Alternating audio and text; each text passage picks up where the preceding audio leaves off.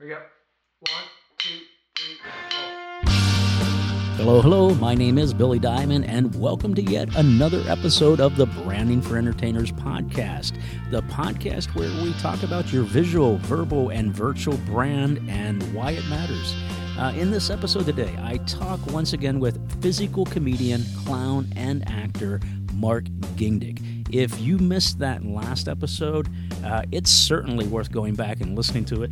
And you can find that that I can't remember the episode number, but it's called "The Wingman Without Words." So look that up. Uh, really good. But we'll continue our conversation today with Mark, and then we're also going to check in with ventriloquist Landon Harvey in a new segment of the podcast that we call Virtual Viewpoint with Landon. And Landon has over a million followers on TikTok, and he is actually taking the social media world by storm as an entertainer.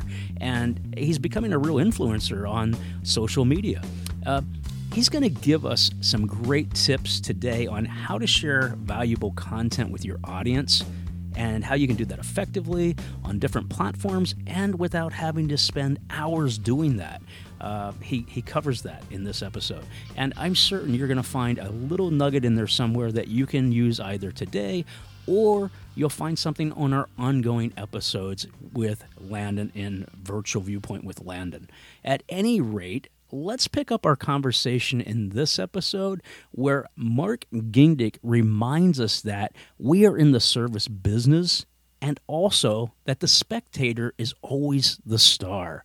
And that actually came about because of a story that he tells in this episode. Uh, we all probably had one of those stories where we've done a show and we have gotten somebody on stage and instantly we realize that oh my goodness, this could be a real nightmare, a real hell. Well, such is the case with this story that Mark shares with us, and I call this the one legged man episode. It's a funny story, but it also has a great message in it. So let's get back to my talk with Mark Gindick. What's been the craziest thing that's ever happened to you out on the road?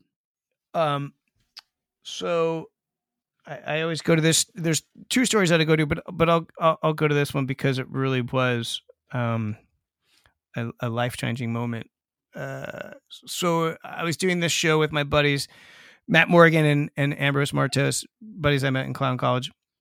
We have this company called Happy Hour, as I mentioned, the trio, and we were playing an off Broadway venue called Ars Nova in Manhattan, in New York. And we had this bit where we would pull someone out from the audience to teach us choreography because the loose story was we were three best friends going on a road trip to be the next boy band sensation. That's you know, so like halfway through the trip, go, oh wait a minute, we don't have choreography. We got to learn choreography. So we pull someone up from the audience, and we ask them to teach us a count of eight. And then and then the fun of it is at the end of the show we sneak in that count of eight into our big boy band number of whatever they showed us. Um, and if it's garbage we put it in and, and it's funny because it's garbage. Or if they're a great dancer we put that in and it and it's like wow it's satisfying. Anyway matt was usually the person that picked the person from the audience and this one particular show he picked this person out and I, he had a bit of a limp the audience member. And I was like, oh man, Matt, please just in the back of my head, just sit him back down. This is not going to go well. He has a limp. It's going to look like we're making fun of him. But we didn't. And we just trusted the moment.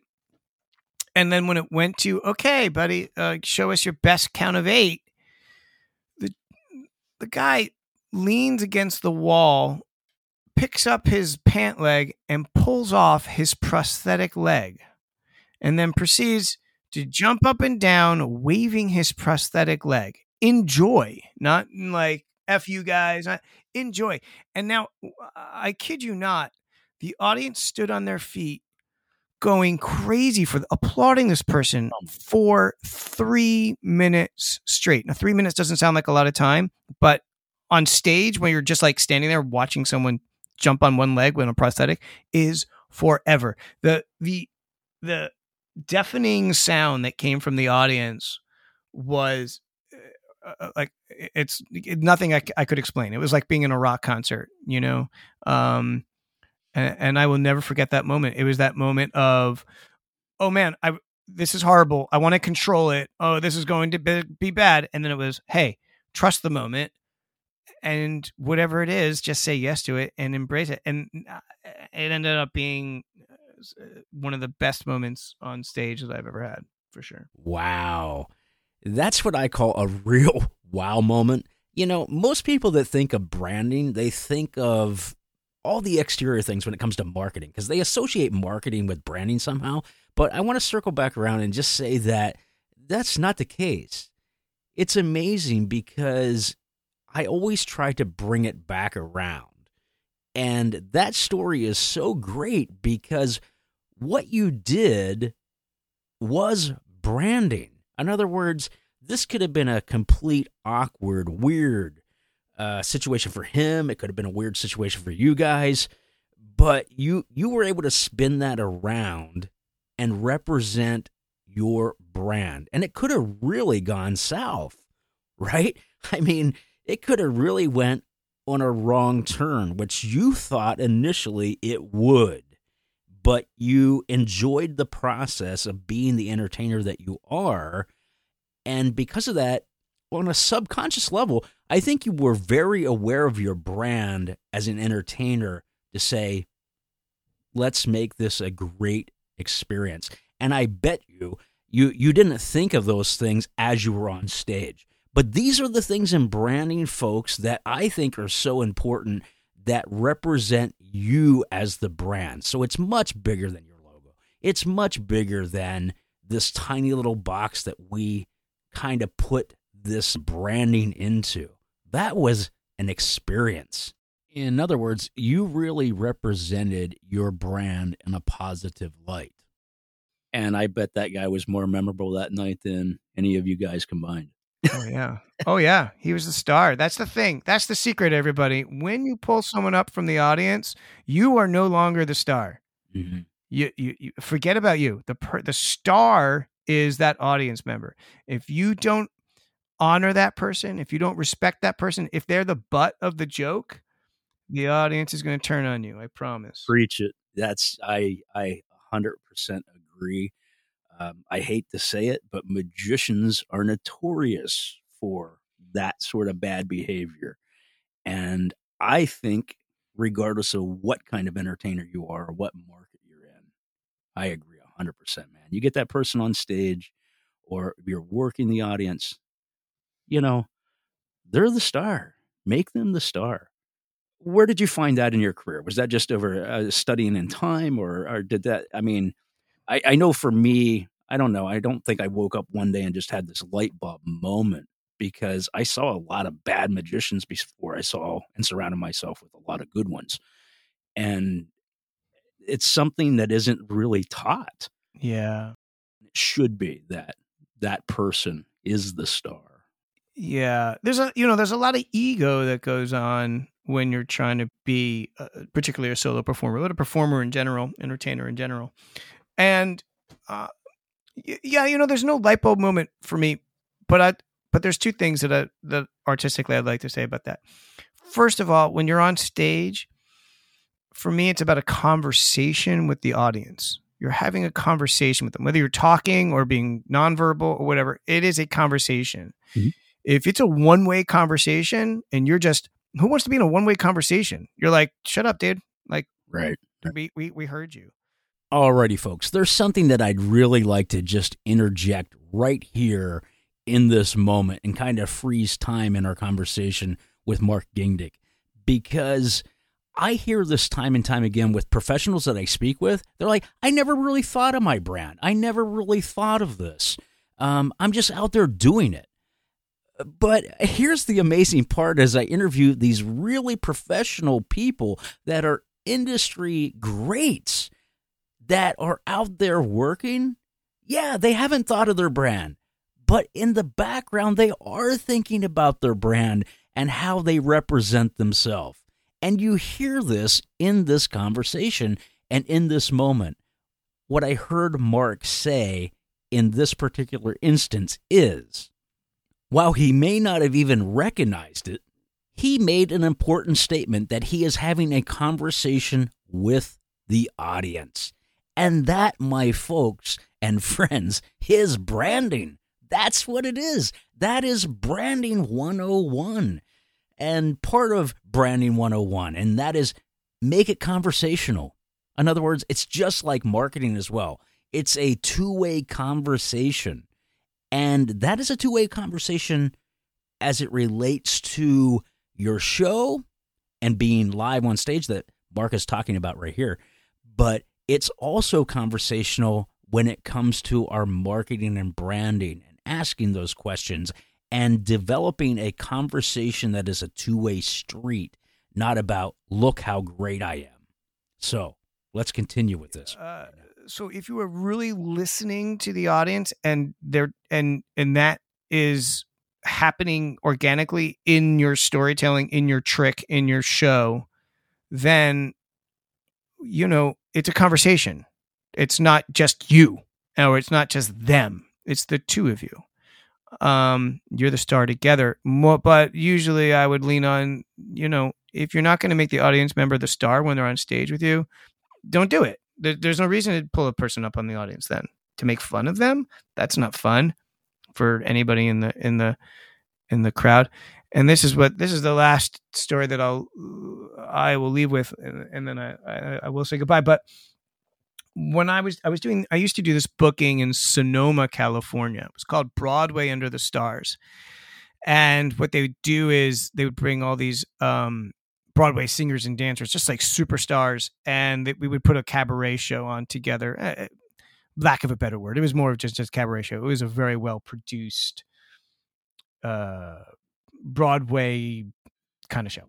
And um, after one of the shows, we all went to you know the the town restaurant, and um, one of the artists, who's a very well known Broadway entertainer, I was sitting with them at the bar, and someone came up and started up a conversation. Didn't see the show and said, "Hey, what do you do?" And this other entertainer said, "I'm in the service business." And I'm like, "You're in the I didn't say anything, but I was like, "You're you're in the service business? Like, you're not you're like one of the top end singer dancers on Broadway. You're not waiting tables. You are not what." And then we talked about it further. I'm like, "Why'd you say that?" Her point of view, and she's totally right, man, was that she's in service to the audience. When she's on stage, it's not about her. She's in service to the audience the way that she's performing. Yeah. And I think if we remember that as entertainers, like I think that conversation with the audience is going to be genuine and real and authentic. And I and and the audience is going to come away with that feeling of this never this is unique. This will never happen again. And that's what live entertainment's all about for me. Well, I hope you're enjoying the podcast so far. I just want to tell you about some really important things really quick, and then we'll be right back. The pandemic has affected a lot of entertainers since its start in 2020, and some entertainers have simply given up hope, while many others were actually forced to go get a 9 to 5 job just so they can make an income and make ends meet. And perhaps this was you. Well, I have some good news though that even in spite of the recent Delta variant, many entertainers they're actually back to work and doing live events once again. And that's great. And the ones that actually gave up and quit have little to no desire to come back to an industry that was actually hit so hard. Now, what does this mean for you? Well, if you've ever wondered what it would feel like to perform in your dream market, or perhaps you want to be a full time entertainer. Well, now is the perfect chance. It's the perfect time. And I want to talk about it. I offer a free 30 minute breakthrough session, and we can do that online or on the phone. Now, surprisingly, many entertainers, and I'm talking about even some professionals, are still uncertain what they need to do when it comes to understanding their brand and the direction or even the market that they're trying to head to. All you have to do to take advantage of this free session is to go over to the brandingentertainers.com website. Again, that's brandingentertainers.com and just click on the big blue button that says Get Help with My Brand. You can't miss it. And I absolutely look forward to helping and serving you. And now, let's get on with our show. Her point of view, and she's totally right, man, was that she's in service to the audience. When she's on stage, it's not about her. She's in service to the audience the way that she's performing. And I think if we remember that as entertainers, like I think that conversation with the audience is going to be genuine and real and authentic. And I and and the audience is going to come away with that feeling of this never this is unique. This will never happen again. And that's what live entertainment's all about for me. Yeah. I mean, that's such amazing words of wisdom coming from a guy who said during this whole interview, uh, Billy, I don't know a whole lot about branding. Actually, you know so much about branding that you're not giving yourself credit for. And I think there are a lot of other guys out there just like you that are getting it right and they understand that this whole thing that we do, it's not about us, it's about them. And when we position our branding that way, uh, amazing, amazing things happen. So I'm, I'm excited. Can you tell? I'm excited. Yeah.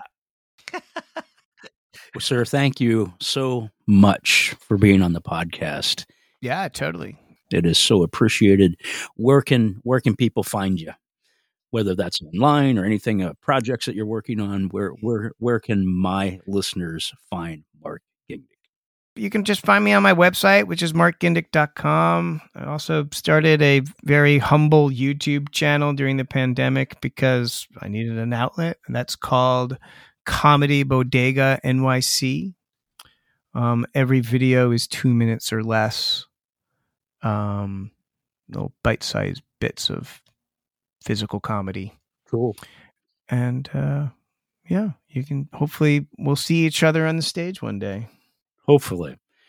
Well, Mark, thank you again. I really, I do appreciate your time on a personal level. It means a lot to me. And now it's time for a portion of the program that will be a regular segment, and I'm so excited about, and that is Virtual Viewpoint with Landon Harvey. Virtual Viewpoint with Landon. For those that are new to the podcast, there are three things that I talk about as it relates to branding, and that is your visual, your verbal, and your virtual brand. And uh, I can't think of a better way to really hone in on your virtual brand. And what that means is all your online presence. So it could be your website, but more importantly, your social media. And that's where we go to an expert in this area because, hey, guess what, guys? I can't know everything. And there are people that know so much more than me. So you link arms with those people, you network with those people, just like I did with my client, Landon Harvey, who I taught a lot, but he is also teaching me a lot as it relates to virtual branding. And let's go to him right now. Landon, thank you so much for being a part of this podcast. Sure. So, you know, it can be very daunting when you have all these different social media platforms, whether that's TikTok, Facebook, YouTube. You know, and it doesn't matter if you're an amateur or a pro. I mean, if you're a pro, you're like, hey, I'm busy all the time, and that's not important.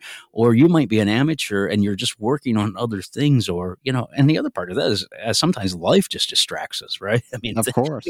We have things going on in our life outside of being an entertainer. Um, what are your thoughts when it comes to i mean would you focus on one?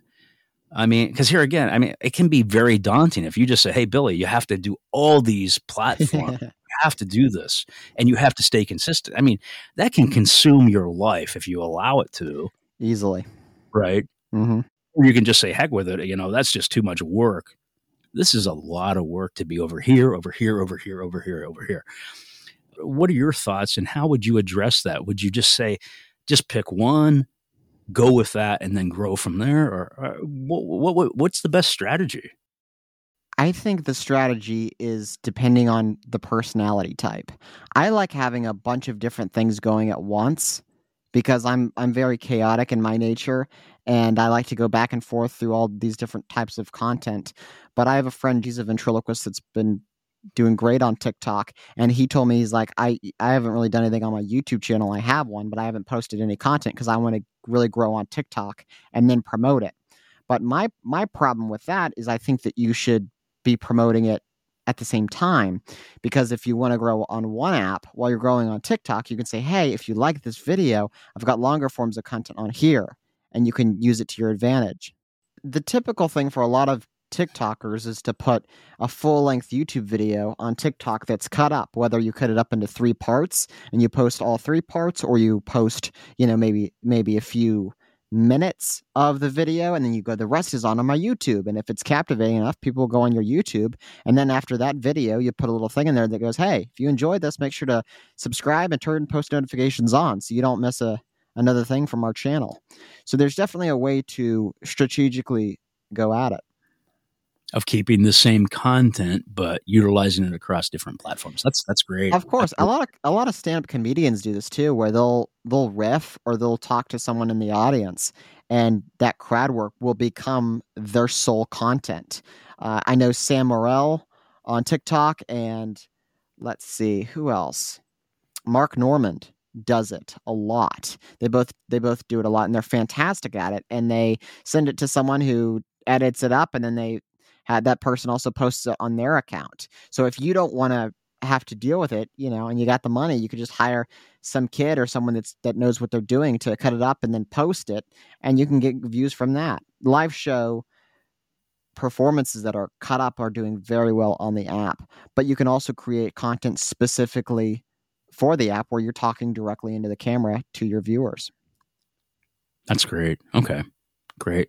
That kind of makes things uh, that that's makes life a little easier than just to have to say, well, I'm going to go over here and now I got to create this content for this.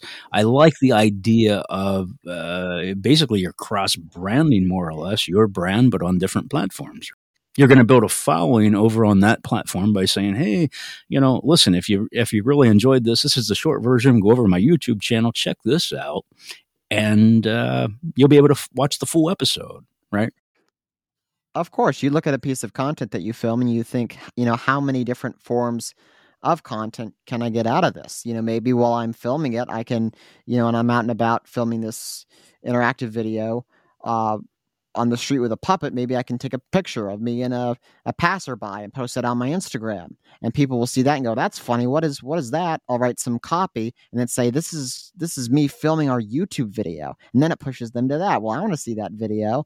And you know, well, this is this is cool, but I want I want to see more of these at a quicker rate. Maybe that's a TikTok. Maybe I have, you know, five of those interactions that's quickly edited into a quick TikTok video that then goes viral. That's a great idea, Landon. That's fantastic. did, it, take you a long time to get there in your social media where you're just like, you know, now you think strategically about those things? Say, hey, you know, if I'm going to film this, what can I do? How can I take it to this step? Or, or let's do a photo while we're doing this filming.